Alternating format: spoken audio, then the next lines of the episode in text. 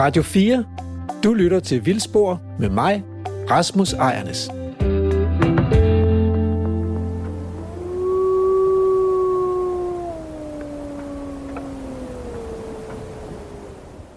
Det lyder som ulvehyl. Ja, det kunne faktisk også være hundehyl. På disco, hvor jeg boede i halvandet år med min familie, der kunne slædehundene godt give sig til sådan at hyle i kor som ulve.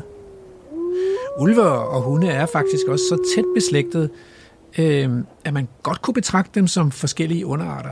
De er næsten genetisk ens, så det er øh, man skal virkelig ud i det større genetiske skolerit, øh, hvis man skal kunne skille dem ad. Det kan man så godt, men, øh, men de er tæt.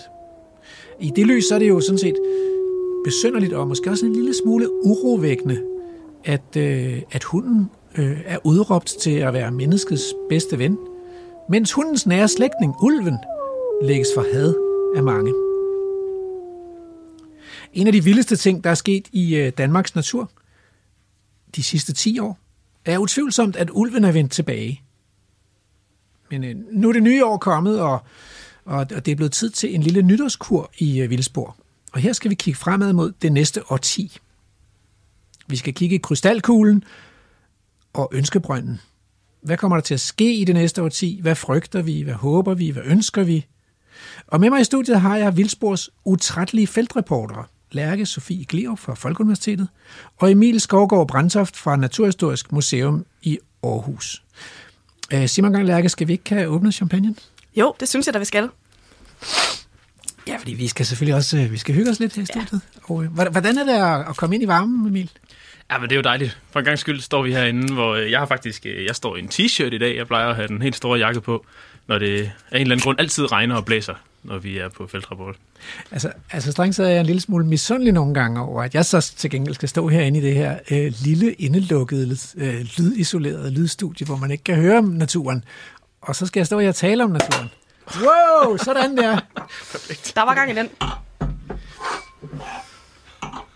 Ja, men det kan jeg godt forstå, Rasmus. Det er jo, det er jo virkelig skønt altid at komme ud, og vi har jo efterhånden mødt en del spændende mennesker og været en del spændende steder.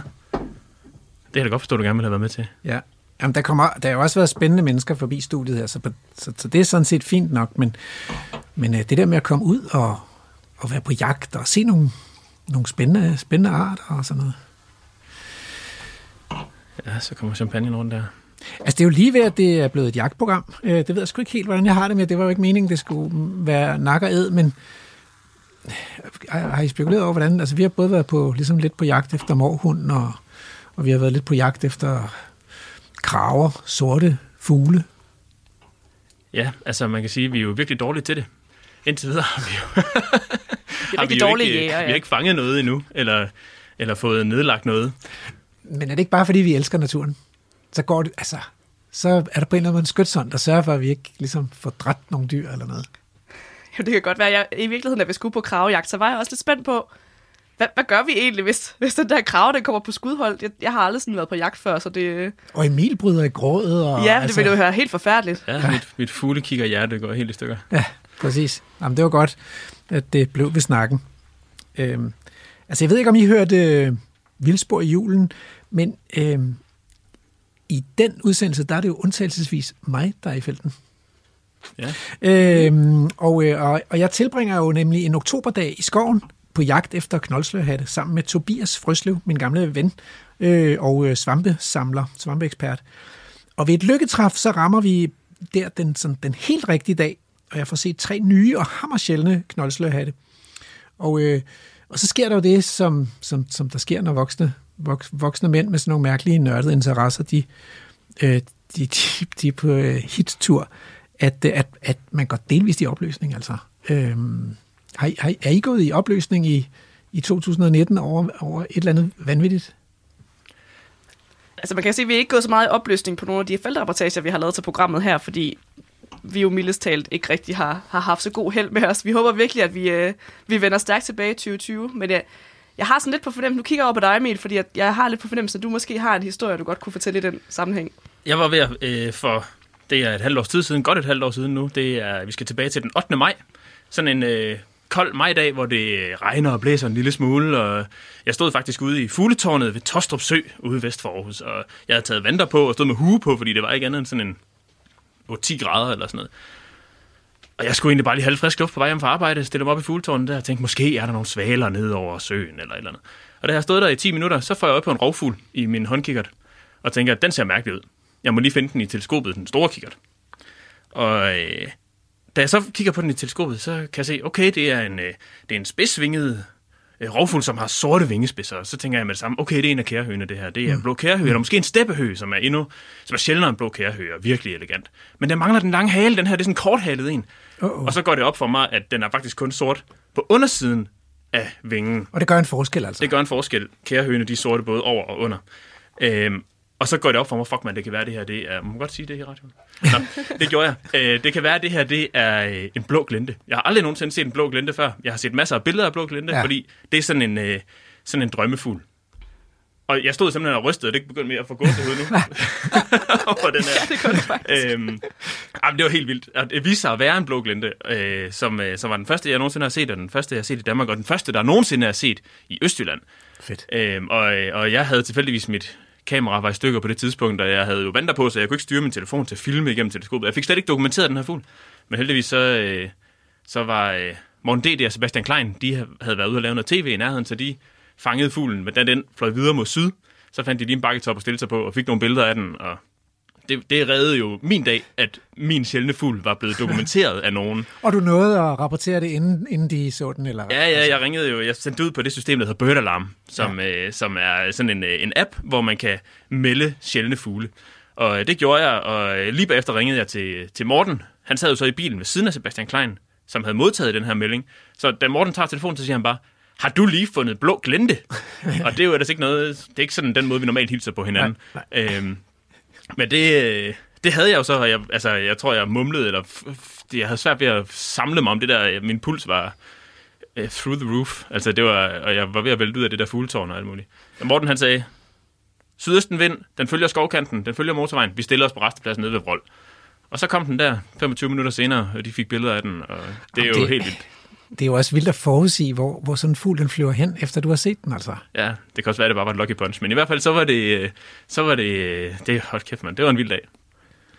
Øh, skål på øh, blå Ja. blinde. Ja, Der er skål. skål Den på synes jeg er glinte. skåle på.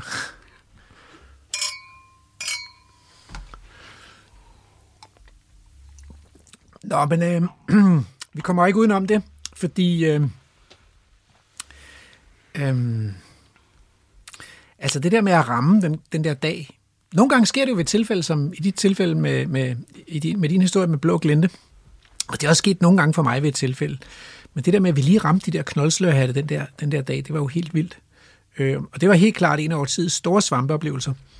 Men, øh, men for et par uger siden, der drog I to jo faktisk afsted til Nordjylland for at se, om I kunne nå at se den, øh, den sjældne fugl krognæb, som havde invaderet øh, øh, Danmark, inden den fløj hjem igen til de skandinaviske øh, egne. Og skal vi ikke lige høre, hvordan det gik? Jo, lad os det. Du lytter til naturprogrammet Vildspor med Lærke Gleup Hansen, Emil Brandtoft og mig, Rasmus Ejernes. Vi er ved øh, politistationen i Frederikshavn. Og det er vi, fordi vi gerne øh, vil finde nogle krognæb. Og de skulle simpelthen være set i... Øh, der står sådan tre grønne træer her ved siden af, hvor vi holder. Og det kunne måske være der, de er set. Det vil vi lige ved at prøve at finde ud af. Emil han er i gang med at søge på sin telefon. For de tidligere observationer af dem. Vi har kørt øh, cirka to timers kørsel fra Aarhus herop til Frederikshavn, så vi har været tidligt afsted. Vi kørte klokken 7 fra Aarhus, og nu er klokken lidt over 9.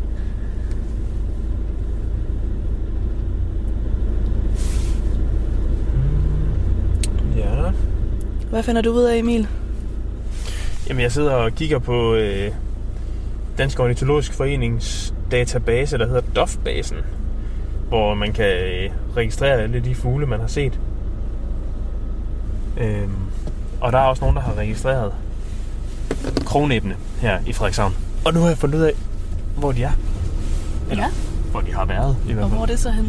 Det er simpelthen lige øh, 100 meter længere hen her. Så okay. vi triller lige lidt længere, så vi ikke holder ulovligt på politiets parkeringsplads.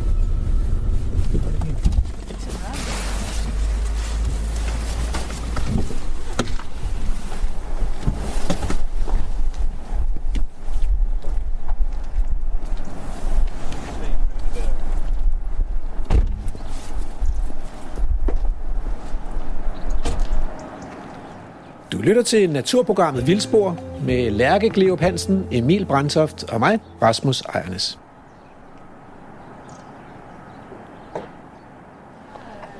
Vi har været her nu i, det nærmer sig nok 10 minutter måske. Vi har gået rundt her og kigget og lyttet efter de her kronæb her inde i det her lille rækkehuskvarter, der kommer derop. Det er silkehalerne igen. Nu er der fem. Lige da vi kom, kom der en flok på den 40-50 stykker eller sådan noget. Åh, det var Lærke. Hun ser ikke ud, som om hun har fundet noget. Har du fundet noget?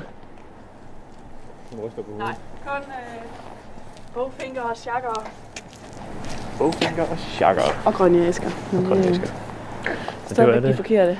Ja, alle sammen fugle, der godt kan lide at spise rønnebær. Hvad har vi der?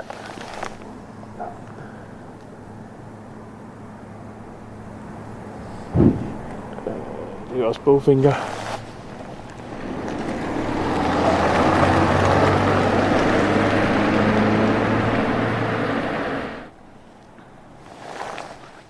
Grunden til, at vi er kørt herop til, til Frederikshavn, det er for at komme til at se de fugle, der hedder kronæb. Og øh, grunden til, at vi kørt hele vejen herop, det er fordi, det er her, de er lige nu, forhåbentlig. Og øh, det er virkelig, virkelig usædvanligt med, med kronæb i Danmark. Det er en fugl, som yngler i, øh, i Sibirien og, øh, og langt østpå, hvor, øh, hvor de som regel bliver hele året. Øh, nogle gange så sker det, at de får sådan en eller anden kollektiv idé om, at nu skal vi alle sammen bare flygte mod sydvest. Det, sker, det er slet ikke hvert år, det sker. Øh, og det er meget, meget sjældent, det sker, at de kommer hele vejen til Danmark. Og når de endelig kommer til Danmark, så plejer det at være sådan fem fugle eller 10 fugle eller sådan noget. Men i år er der måske set 1000 fugle i, i, i Danmark, og det er, det er 130 år siden sidst, mindst, at der har været så mange fugle i Danmark. Det er jo helt vildt. Så det vi egentlig har gjort i dag, det er jo at twitche. Og det er sådan et begreb, man bruger, når man, øh, når man som fuglekigger tager ud for at finde nogle fugle, som der allerede er nogle andre fuglekigger, der har fundet. Så det er jo, øh, det er jo sådan ikke helt så fint, kan man sige. Det fineste er jo at finde dem selv. Så øh, twitchen er det alle efteræberne, kan man sige, der kommer, der kommer rendende, når først der er fundet noget sjældent. Og jeg tror, der har været rigtig mange twitcher her i øh, Frederikshavn og Skagen øh, i de seneste uger for at se de her krognæb. Og nu er vi måske sådan øh, nogle lidt sene twitcher, men forhåbentlig så, øh, så giver det på det alligevel. Og du nævner, Lærke, at det er, det er bedre at, at finde fuglene selv. Og det, og det kan man også godt se på i, øh, i fuglekigger-lingo, i fuglekiggersproget, der øh, hedder det at finde fuglene selv, at ædle dem. Det er en ædel art, når jeg selv har fundet den. Øh, nu kommer silkehatterne op. Og de der fine, fine klokker. Måske lander de hernede. Nej. Så ædelarter, det er, det, det, det er sådan det fineste. Det er de arter, man selv har fundet. Nå, nu bliver vi kørt ned lige om lidt. Øhm, det, er de, det er de arter, man selv har fundet, hvor man selv har været ude og gjort en indsats for at kigge på de fugle der, og, og så er der dukket et eller andet sjældent op, som man selv har fundet. Og så kommer alle de andre for at se den fugl, jeg har fundet, og det er simpelthen det fedeste. Det er virkelig godt. Så kan man lige, får man lige øh, sit spotlight der. De er godt nok fine, silkehatterne.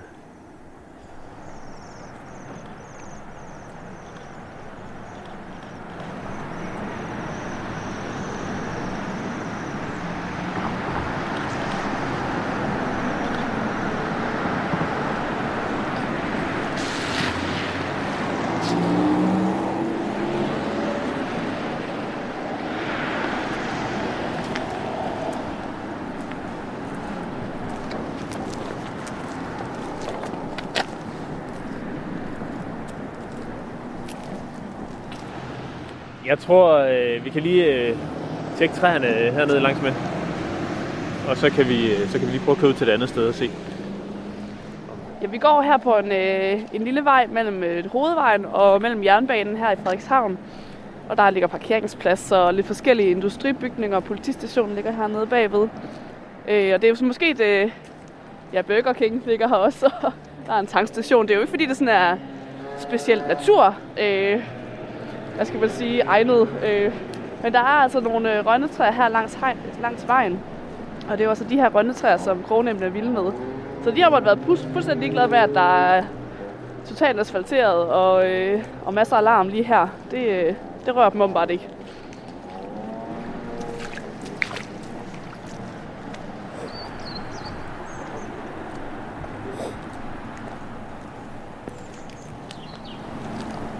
Det er nok en rødhals, der sidder og synger, tror jeg, men de kan godt nogle gange lyde sådan lidt som krognæb. Ja, der sidder en rødhals derhenne i det fjerneste træ nederst til højre. Det er også en fin lille fugl, men det er jo ikke den, vi er på jagt efter. Det er i hvert fald ikke behøvet at køre så langt. Nej, det har vi jo lige uden for døren derhjemme nærmest. Skal vi prøve at køre, øh, skal vi prøve at gå tilbage til bilen og så køre over til det andet sted? der? Ja, hvad år er det andet sted henne? Jamen det er noget, der hedder Frydens Strand, som ligger lidt mere ud til vandet. Mm. Og jeg tror også, det faktisk er... øh, Der er noget strand i nærheden, men jeg tror nok, de har været mest også ved siden af en eller anden, anden stor industribygning. Jeg ved ikke, øh, hvorfor de er så glade for dem, men øh, der er nok bare mange rønnebær.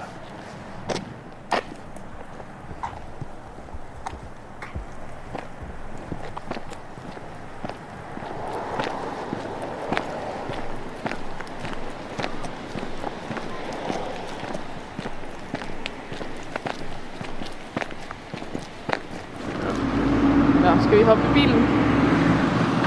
Ja, lad os gøre det. Kigger lige en sidste gang rundt her.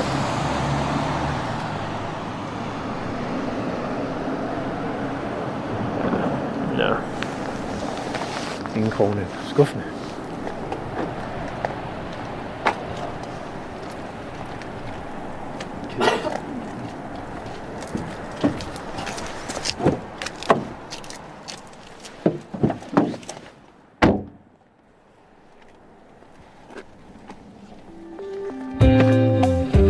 Radio 4 taler med Danmark.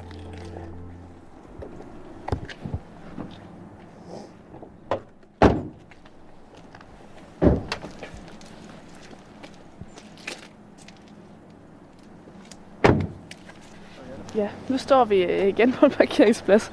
Det er ligesom blevet en, øh, en ting. Men øh, nu er vi lidt tættere på, øh, på vandet. Vi er faktisk helt nede ved stranden her. Og vi har igen noget industri bag os, men vi har også rønnetræer heldigvis. Og det er jo dem, vi øh, er på jagt efter. Vi håber man finder finde kronæbene. Det er en dejlig, øh, dejlig fredelig dag. Der er ikke så mange øh, bølger på vandet. Det er rimelig stille og roligt vand. Og vi, øh, vi kan simpelthen se direkte ned på stranden, og der står faktisk også en masse fugle dernede. Emil, hvad er det? Hvad er det for nogle fugle? Du, du kigger lige derned, kan jeg se. Ja, jeg stod lige og kiggede ud over ned på øh, stranden hernede. Der står en masse strandskader og rødben, som jo er vadefugle, og så er der en masse måger. Og der skal også nok være en enkelt skarv eller to. Vi står, øh, vi står her begge to med både øh, kikkerter og kameraer. Kikkerterne er jo, er jo et must, når man skal kigge på fugle. Man kan næsten ikke klare sig uden. Øh, og kameraerne, det er bare sådan, fordi jeg kan godt lide at tage billeder af de ting, jeg ser. Øh, så forsøger jeg også nogle gange på at tage nogle pæne billeder, men ofte så er det sådan mest for dokumentationens skyld. Men lige præcis med de her krognæbber, dem vil jeg altså gerne have gode billeder af. Så derfor er det også lidt irriterende, at det er blevet overskyet. Men øh, det må vi klare. Jeg tror, øh, de mest har set lige her rundt om hjørnet. Skal vi ikke prøve at gå derover? Øh, når jeg siger, at jeg gerne vil dokumentere de her fugle her, så er det jo sådan set lige så meget for min egen skyld, kan man sige. Øh, fugle sporten, hvis man kan kalde den det, er faktisk meget en, øh, en gentleman sport. Man, øh, man stoler meget på hinanden øh, i de her, når man sådan øh, hører om folk, der har set et eller andet. Tit og ofte så er folk også gode til at lave en, en eller anden beskrivelse af det, og, og, og nu om dagen har folk, stort set alle folk har jo kamera, ikke? Så, så der bliver taget rigtig mange billeder af fugle. Øh, men som udgangspunkt, så stoler man på hinanden, når, øh, når folk de melder noget ud, siger, at de har set et eller andet. Øh, så er der nogle fugle, der er så sjældne, at der bliver stillet krav, større krav til beskrivelserne og billederne og sådan noget, så man kan være helt sikker på, at, at det er rigtigt, hvad de påstår, de har set. Jeg tror nok, de har været set krognæbbene i de her rønnetræer, der står herinde bagved. Så skal vi lige prøve at se.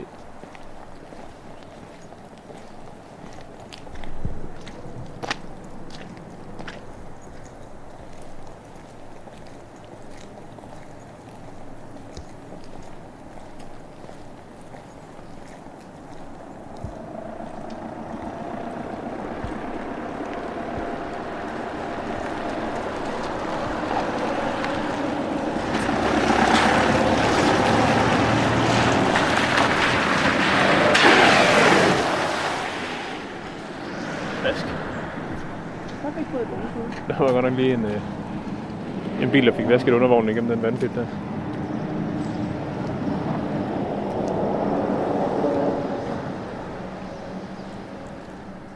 Og her blev også set fugle i weekenden, så jeg kunne håbe, at de, at de er her, eller at de dukker op. Og de har sådan været set det meste af dagen faktisk. Nogle gange så flyver de lidt væk, men så kommer de tilbage igen og lander i nærmest i den samme busk. De her fugle, når de, når de flyver væk fra de her buske her, så øh, nogle af dem, de er på vej hjem igen. Altså nu beskrev jeg før, hvordan de øh, kommer væltende fra den russiske, fra den russiske taiga og kommer til Danmark. Øh, men det er som om, der sker tit det, at, at de sådan ligesom kommer ind sådan meget diffust ind over Kattegat, eller hvad skal man sige, og øh, der er ikke nogen, der ser dem komme til Danmark. Men de dukker pludselig op øh, på steder, som, øh, som typisk er gode til, til fugletræk om foråret, steder, hvor fuglene de flyver nordpå. Øh, så noget tyder altså på, at når de kommer til Danmark og, øh, og har været her noget tid og spist alle de her mange, mange rønnebær, der er i år, så, øh, så vender de om og flyver tilbage til Sverige, og stille og roligt siver de lige så stille nordpå igen mod, hjem mod Taigan. Så det er som om, de sådan fortryder, når de når til Danmark på en eller anden måde. Øhm. Og så er der sikkert også nogen, der bare flyver rundt, når de er her, og, og flyver lidt rundt og ned efter mad forskellige steder, ikke? Men, øhm, men vi er sådan lige måske sent nok på den, fordi antallet af krognæb, der har været set i Danmark her de, de seneste par uger, er stille og roligt dalet de sidste par dage, øh, eller over den sidste uges tid, så vi håber jo, at de er her, og at de ikke er fløjet hjem alle sammen.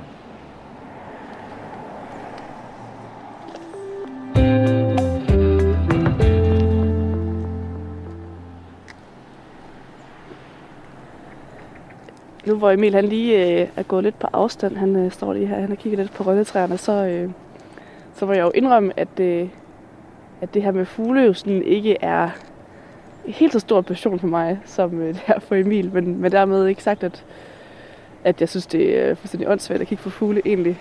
Jeg tror, øh, jeg tror virkelig, der er noget passion fra Emil, der er smittet, så, øh, så jeg heller ikke helt kan lade være med at lade mig begejstre. Og især, øh, når der sådan er noget lidt særligt, så, øh, så synes jeg, det er ret fedt. Emil han så nogle gange ud og kigger på duetræk og sådan noget. Jeg kan, jeg kan ikke helt komme op og ringe over, at der kommer 100.000 duer henover. Det er selvfølgelig ret vildt, men det er også bare duer. det er lidt sjovt, når det er noget sjældent.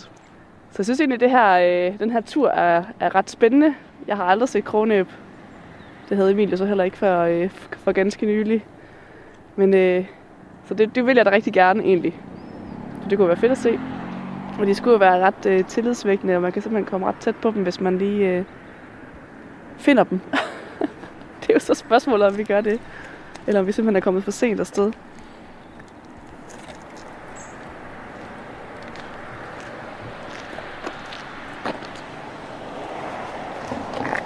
Den snød mig lige, den, øh, den bogfinke, der sidder lige heroppe i træet. Den, øh, den er jo for lille til at være kronæb, ikke? men den måde, den lige sad på, der snød den mig lige. Jeg troede lige, det var en. Så er det bare en bogfinke.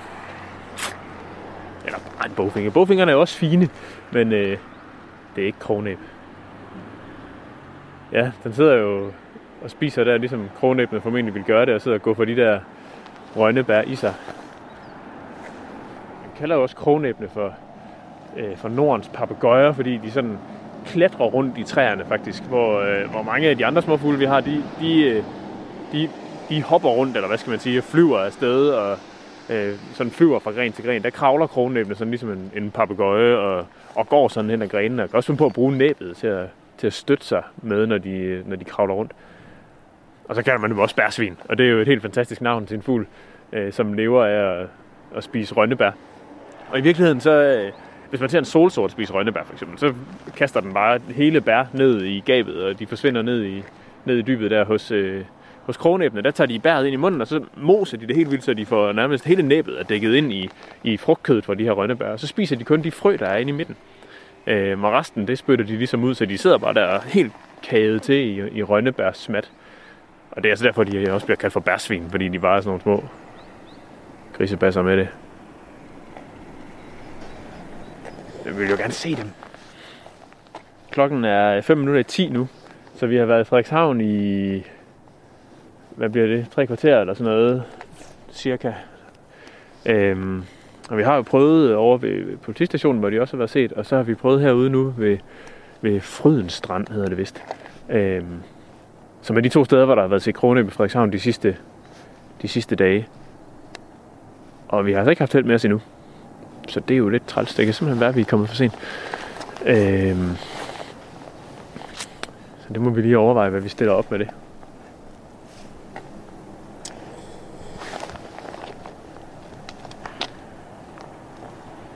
Der er nogle meldinger fra Skagen. Der bliver øh, snakket lidt fra øh, Leif Jensen. Han har... Øh, Leif Jensen er en mand, der er en fotograf, der bor i Skagen, og han har altså indtalt en besked på den app, der hedder Cello, som er sådan en øh, walkie-talkie-agtig app, som, øh, hvor man kan lytte lidt med på, hvad der foregår. Vi kan lige prøve at høre, hvad han siger. Vi er krogen ved Jens Wintersvej, øh, for enden af Jens Wintersvej. 301 hen. Okay, så øh, for øh, 10 minutter siden, der havde de altså 4 kroner i Skagen. Øhm, der er en halv times kørsel til Skagen. Ja. Det er lidt fristende. Fordi det er ikke særlig øh, succesfuldt her, kan man sige. Nej. Så er vi deroppe. Halv, halv 11. Der har også været, øh, der har også været øh, mange kroner på Assistenskirkegård i Skagen de sidste dage, og foran øh, Ankers hus inde midt i Skagen by, øh, der øh, står også, øh, der har, der har familien Anker har øh, plantet øh, sælgerøn i deres have, da de havde den, så der står nogle gamle, der står nogle gamle rønnetræer derinde, som også har været fulde af krognæb, i hvert fald i sidste uge. Øh, og der har været flere krognæb i Skagen, end der har været her i Frederikshavn. Så jeg ved sgu ikke. Det kan jo godt være, at vi er nødt til at fortsætte mod nord. Ja. Hvad, hvad siger vævefornemmelsen? Altså, jeg tror... Åh, ja. Skal vi give den to minutter mere til at dukke op her? Ja, det kan og vi så, godt gøre. øh, Til klokken 10, og så kan vi... øh, Så kan vi lige øh, beslutte os for, om vi kører til Skagen. Ja.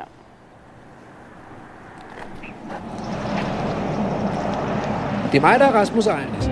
Og lige nu er Lærke Gleo Hansen og Emil Brandtoft fra Vildsborg på reportage. Så der har andre forpligtelser.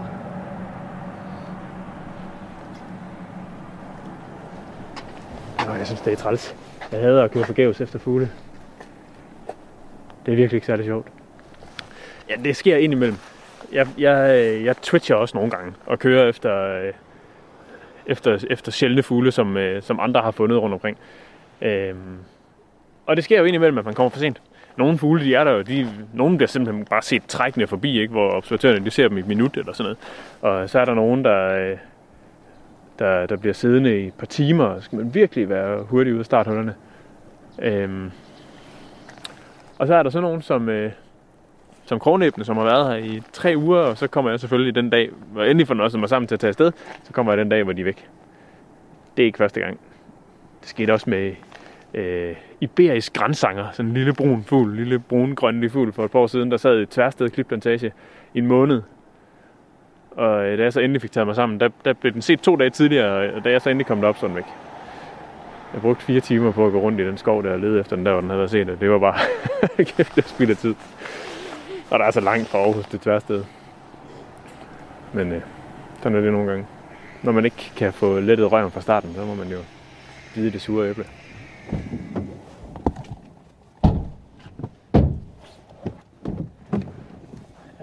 Nej, jeg har ikke fået andre med så, han har ringet, hvis det var.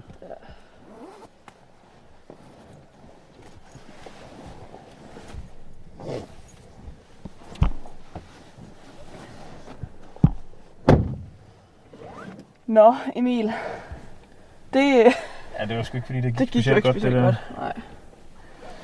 Men så er der jo bare ret mange af de her naturjagter, der på en eller anden måde er. Altså, man, det, man kan ikke bare forvente, at fuglene de er der, hvor man... Ej, den er så lidt nemmere med planter er. og sådan noget, ikke? De står jo altså bare der, hvor de er blevet fundet. Øh, ja, der er jo nogen, der har set lyset. Det er rigtigt. Åh, ja. Øh, men de fugle, der, de flyver jo rundt, og det er simpelthen... Det er jo det, er det, der er med til at gøre dem super fede. At de kan flyve, og at de kan lave de der helt lille ting, hvor de pludselig beslutter sig for at evakuere Rusland, og så dukker de op i Jylland, mm. og øh, så lige så stille, så tøpper de tilbage igen. Og når man så er langsom og sidder på hænderne og venter til det sidste øjeblik, så går det galt nogle gange. Det gjorde det sådan her gang. Så nu synes jeg simpelthen, at øh, vi skal give op og øh, køre tilbage til Aarhus. Ja. Det er også begyndt at regne, og det er træls det hele. Det er ikke specielt øh, fantastisk fuglekigger vejr i hvert fald. Nej, det er det godt nok ikke. Og nu synes jeg også, øh, dem der arbejder her i den her industribygning, vi, øh, vi kører forbi nu, da de har kigget rigeligt underligt på os. Ja. de har sikkert haft, øh, haft en uge eller noget af den stil med, med mange fuglekigger, og de tænker, hvad er det dog, de står og glor på de træer for? Man kan selvfølgelig håbe, der er nogen af dem, der har nogle af fuglekiggerne, der har fortalt, er, de kigger. Der er vist fri med ind. Nå, det er to timer tilbage til Aarhus. Ja, så kan man lige nå, nå tilbage til frokostpausen. Radio 4 taler med Danmark. Altså, øh, det lykkes jo ikke med den der krognæb. Øhm, øh, og man kan sige, jeg tænker, hvordan skal jeg nu få trøstet jer, altså, så I holder ud som feltreporter på, på Vildsborg. Øh, man kan sige, at, at, øh, at øh, I var også i skoven med Thomas Læsø, og, og det lykkedes så heller ikke ham faktisk at finde trøfler øh, øh, ude i Aarhus-skovene, men, øh, men så fandt I jo trøfler. Altså på en måde, kan man sige, øh, nede på Il Lokale, øh, et pizzeria i Aarhus. Øh, Andrew, har vi et klip fra Il Lokale? Da vi var, da vi var i Frederikshavn for at lede efter de her kronæbler, der, der kom vi kørende på et tidspunkt på sådan en, en stor vej rundt i et sving lige 150 meter eller sådan noget, inden vi kom til det sidste stop.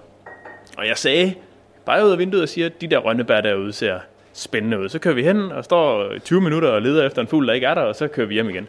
Og da jeg så kommer hjem, der kan jeg se på øh, DOF-basen, Dansk Ornitologisk Forenings database, at der er set fire krognæb lige nøjagtigt i de rønnebærtræer, jeg pegede på og sagde, at dernede kunne de godt sidde, og som vi Åh, kørte lige forbi nej. både ud og hjem. Og det er jo bare idioti på højt plan. Hvor, hvor lang tid efter? Ja, men de var blevet set, øh, de var blevet set en, time, en times tid efter vi, øh, efter vi kørte, blev de set, så de har nej, garanteret nej, været der, da vi var der. Og det er jo bare, det gør ondt alle mulige steder. Og det, at lave sådan nogle, altså, det er bare, det er bare dumt. Man kan jo altid, når man tænker, at det dernede kunne være godt, så skal man altid lige, bare lige bruge fem minutter på at tjekke det. Men det gjorde vi ikke. Det er jo bare en lærestreg. Øh, ups, øh, det var overraskende, for der blev ikke snakket trøfler. Altså, der var man tilbage i podcasten øh, øh, med, med trøfler, øh, for, for at høre om trøffel øh, der. Men altså, men der blev snakket krognæb øh, på pizzeriet. Og øh, det er vel det eneste, som egentlig er mere bittert, end at bumme en fugl, man har kørt langt efter, det er, hvis den dukker op lige efter, man er kommet hjem, eller hvad? Ja, det, altså det, det er virkelig ikke ret sjovt, og, øh, og jeg kan godt afsløre for alle her, for lytterne, at det er ikke første gang, det sker for mig. Altså, vi har haft andre øh, øh, sørmodige øh, ornitologer i studiet, blandt andet Carsten Rabeck, som det ikke var lykkedes at se slangeørn i, øh, i Danmark. Øhm, han havde en anden ønskefugl, murløber, tror jeg det var, ja. Nå, men altså, vi skal jo snakke lidt om, øh, hvad vi så kunne drømme om fremadrettet. Altså, hvad kan vi drømme om at se i 2020, hvis man sådan virkelig tør tage, tage, tage, tage ørnevingerne på og, og flyve højt op over 2020? Øhm, hvad kunne I godt tænke jer? Hvis I nu selv må Ja, vælge. det er et stort spørgsmål. jeg ved ikke, om jeg har sådan øh, nogle drømme om en naturoplevelse, som jeg i virkeligheden ikke rigtig har oplevet før.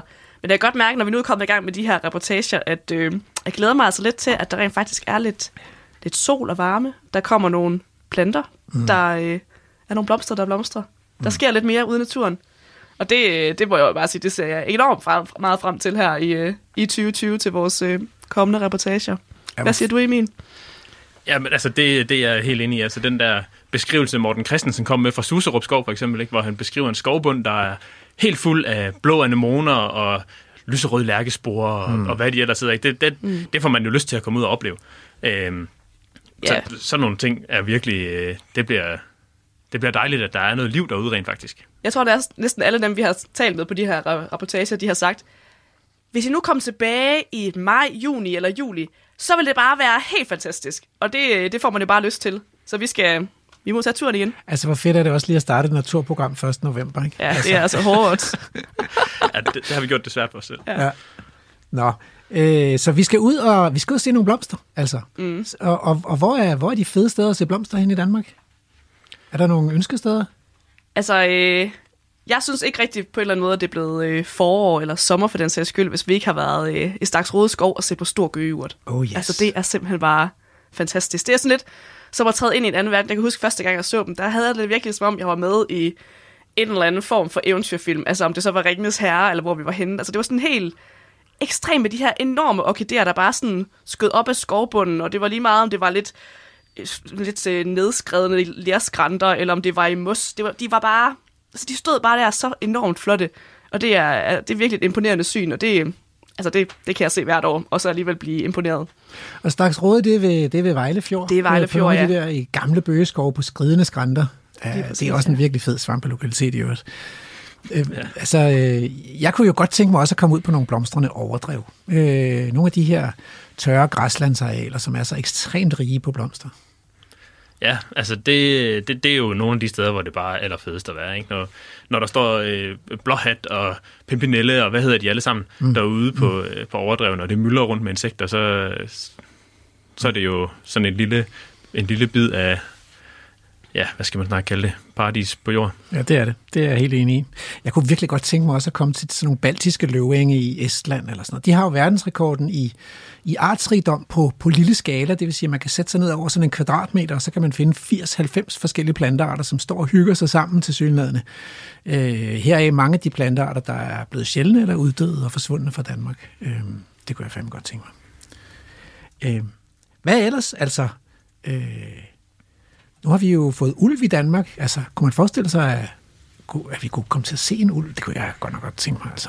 Det vil jeg virkelig også gerne. Ja, det, det står meget højt på ønskelisten. Det, nu har vi jo haft dem i siden 2012, hvor den første blev, blev dokumenteret herhjemme. Ikke? Og jeg har stadigvæk ikke set dem. Øh, men øh, det vil jeg rigtig, rigtig gerne. Det, det er virkelig... Altså, det er jo chefen derude, ikke? Den vil man gerne møde. Skal vi ikke finde en ulvetracker i 2020, og så øh, ud på øh, ekspedition? Det kunne, Jo, være, det kunne virkelig være Søren, ja. sjovt.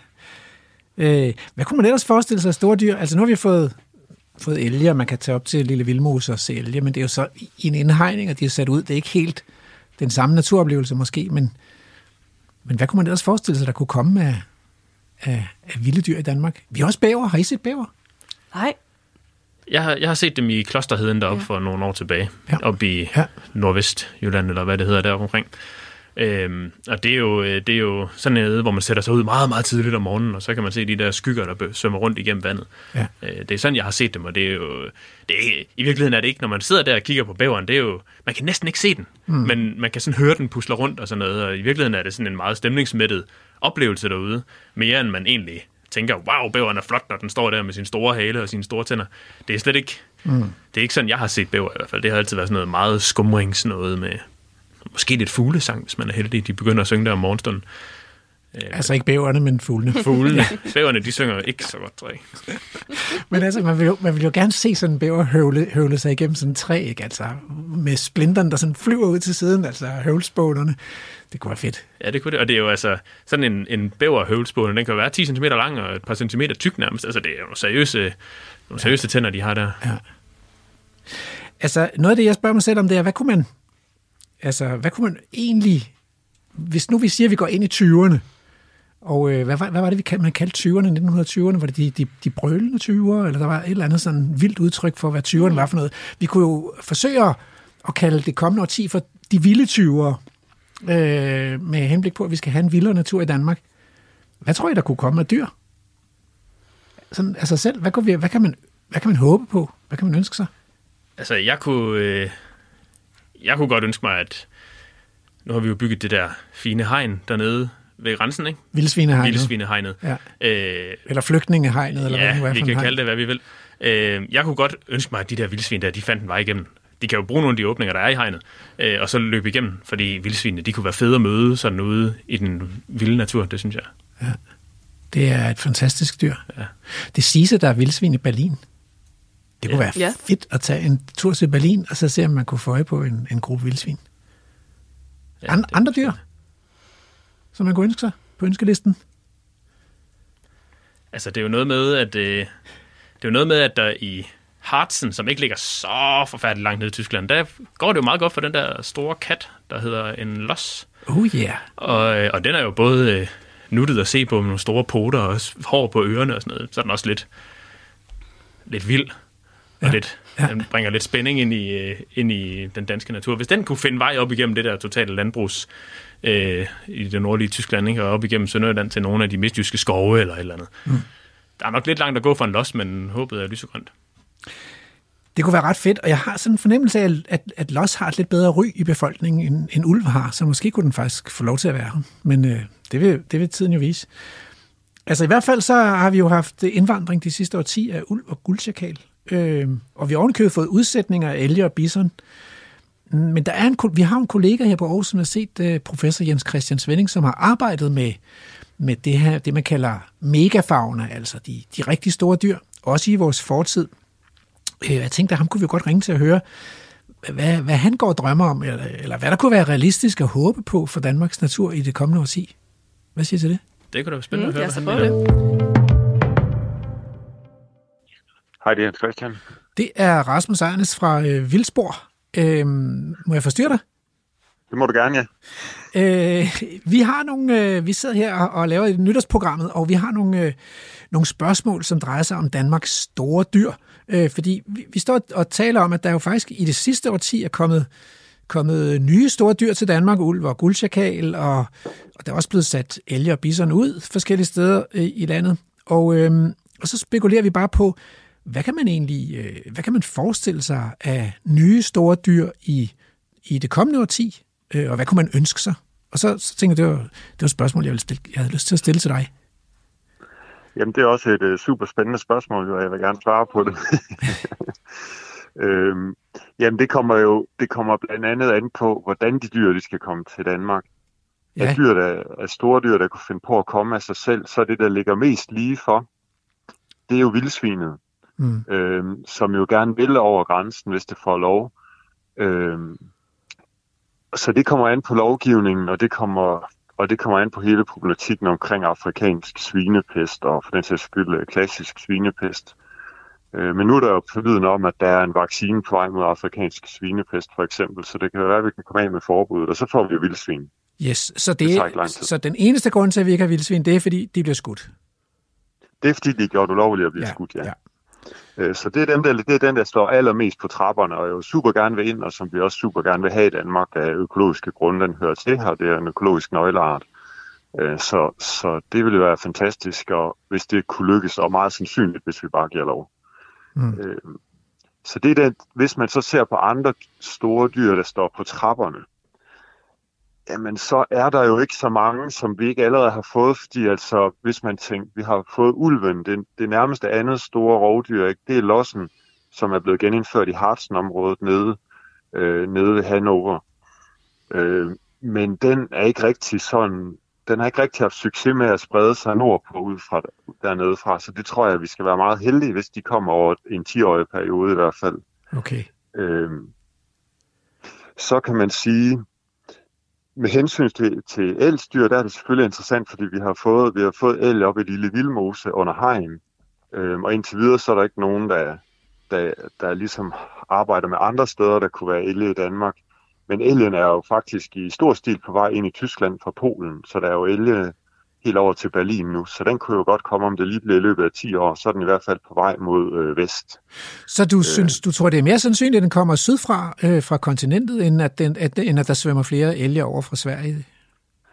Jamen, det kunne jeg da godt tro, ikke? Det kommer i hvert fald an på, hvad man gør med Nordsjælland. Det er selvfølgelig nemmere at komme over der, ikke? Men, øh, men de elge, der er kommet over, det er jo ikke gået så godt op på. Man kunne tro, at øh, det kan godt være, at det faktisk er nemmere for elgene at, at, at passe ind i landskabet op igennem Slesvig-Holsten og, Mm. Og ind i Danmark. Kommer an på, hvad vi gør med naturen i Danmark fremover også. Ja. Øh, Så, så hvad kan vi gøre i, i Danmark, hvis vi vil gøre det lidt nemmere for de der store dyr at, at komme til landet og, og, og finde pladser?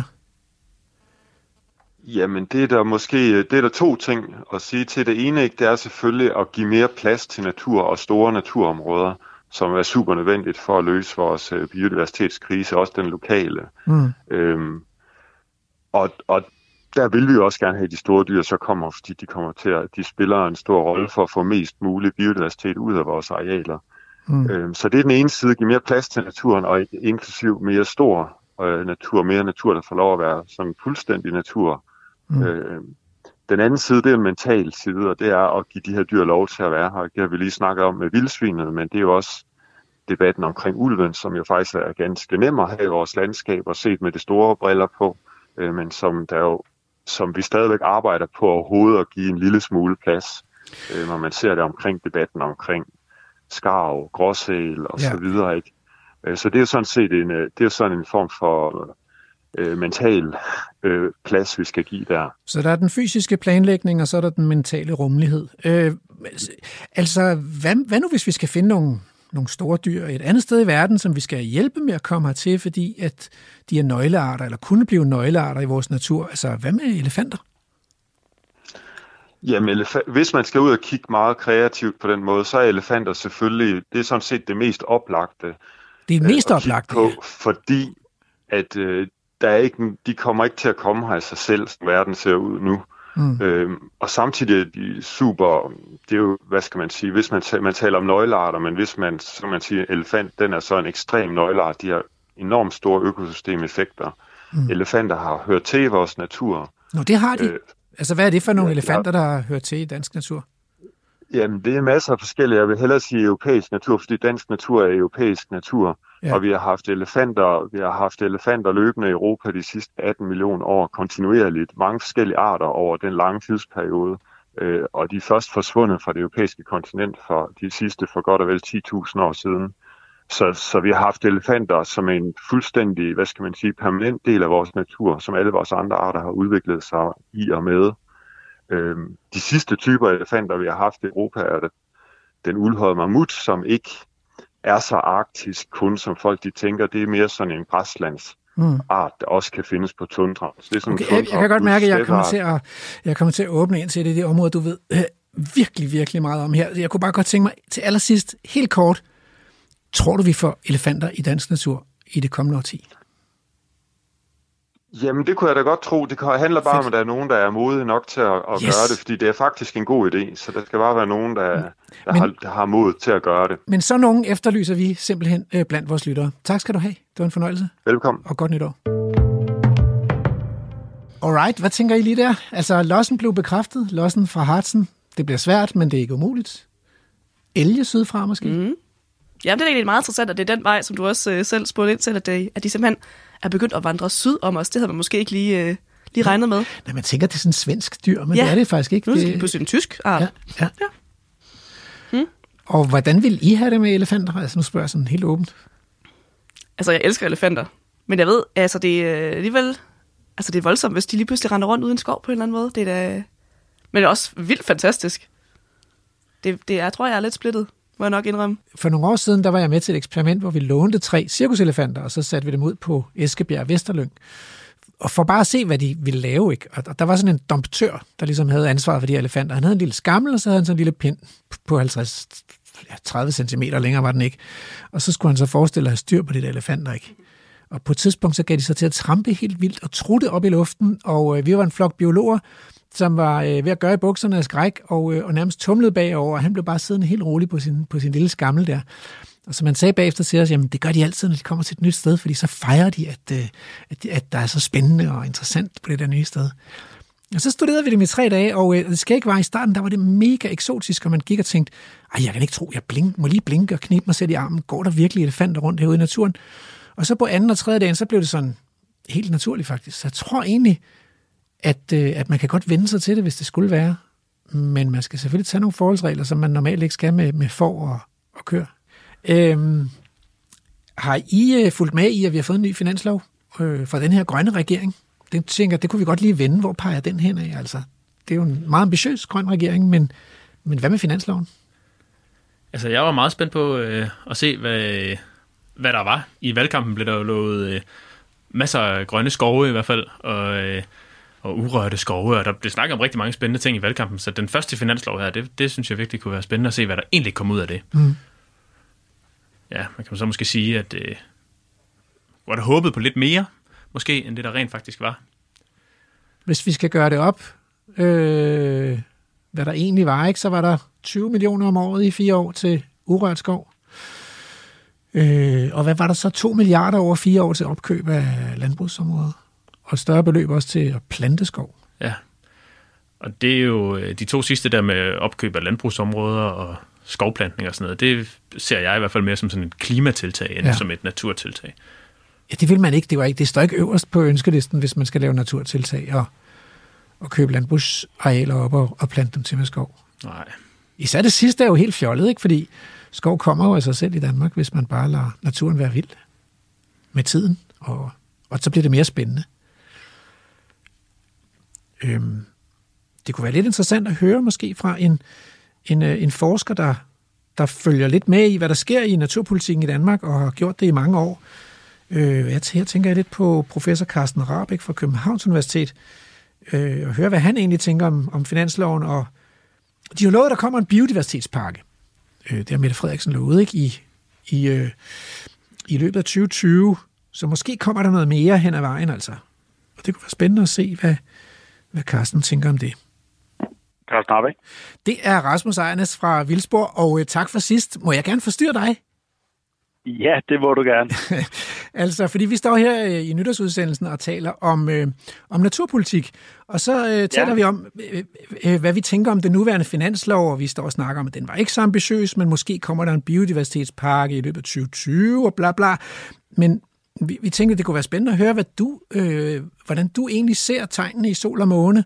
Står vi over for sådan en, øh, en revolution i naturpolitikken, eller Øh, eller er det, bliver det business as usual? Eller, eller hvad, hvad tænker du øh, på den korte og lange bane? Altså man kan sige, at øh, den finanslov, der er kommet nu, der er jo stort set ikke noget som helst i. Øh, og det var måske ikke så overrasket, fordi de har, det ligger op til, det bygger op til 2020, hvor det jo er, er der, der også er kopmøder, og hvor der skal leveres for alle landene. Mm. Øh, og man kan jo sige, at regeringen har jo stillet meget øh, store øh, mål op, så, så man kan, ud fra det vil man jo tro, der kom en, en, en meget voldsom øh, sats i 2020, og at det her år, der satsede de på at komme mål med klimaet. Øh, der er to ting, der gør, at jeg er lidt skeptisk. Det er, at at øh, jeg kan, når jeg lytter til, hvad der bliver sagt, så bliver sagt alle de rigtige ting, men der mangler måske at blive gjort op med, at man ikke skal fortsætte praksis, som man har gjort hidtil. Mm. Øh, fordi det er jo det, der har vist, øh, som DC har vist, at, at tingene går bagud, bagud, bagud, mens man gør det, man plejer at gøre. Mm.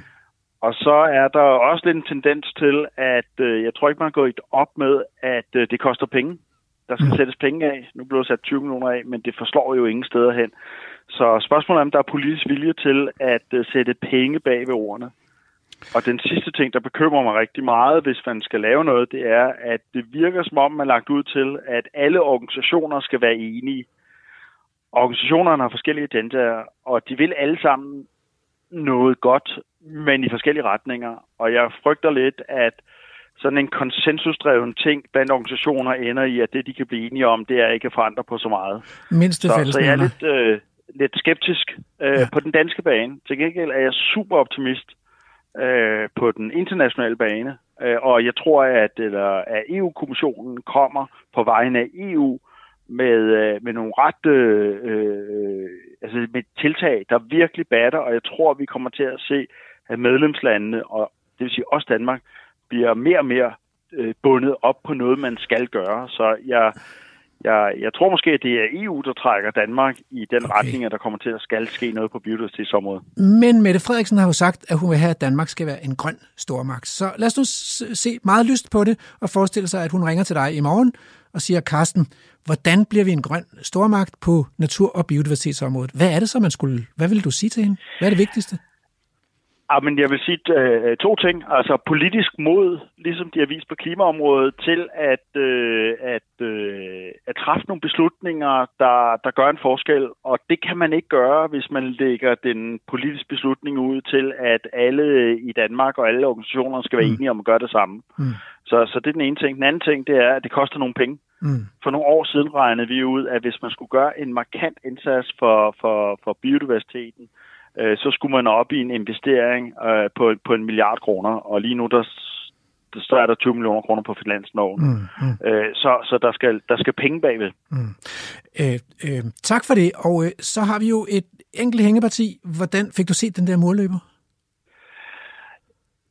Ah, jeg var jo pionerende, og jeg kravede op i bjergene, og jeg var ja. oppe helt oppe i sneen og, og tumlede rundt. Øh, men uh, nej, jeg oh, har nej. endnu et uh, intergalaktisk uh, krater i form ja. af, af ikke ja. set målløber. Nå, men ved du hvad? Der er håb, fordi der er et nyt årti foran os. Godt nytår, Carsten. Ja, tak for det. Du lytter til Radio 4. Den der målløber der, kan, kan du mærke skuffelsen, Emil? Jeg deler den fuldstændig med Carsten. Jeg har heller aldrig set, jeg har heller aldrig set målløber. Og det er jo Ja, men det er jo den evige historie om at køre efter noget, som man ikke ser, det gør jo bare ondt. Det var også lidt tavligere ligesom at feje benene væk under ham der. Han sagde jo mange øh, kloge ting undervejs, og, øh, og det er jo noget af det, vi skal tale videre om i anden time. Nu vi øh, lakker det mod enden her i første time. Vi skal have nyheder, men, øh, men hæng på øh, til anden runde, hvor vi blandt andet skal høre om øh, Andrews snegl i Suserup, og så skal vi snakke meget mere om Danmarks natur i det kommende årti.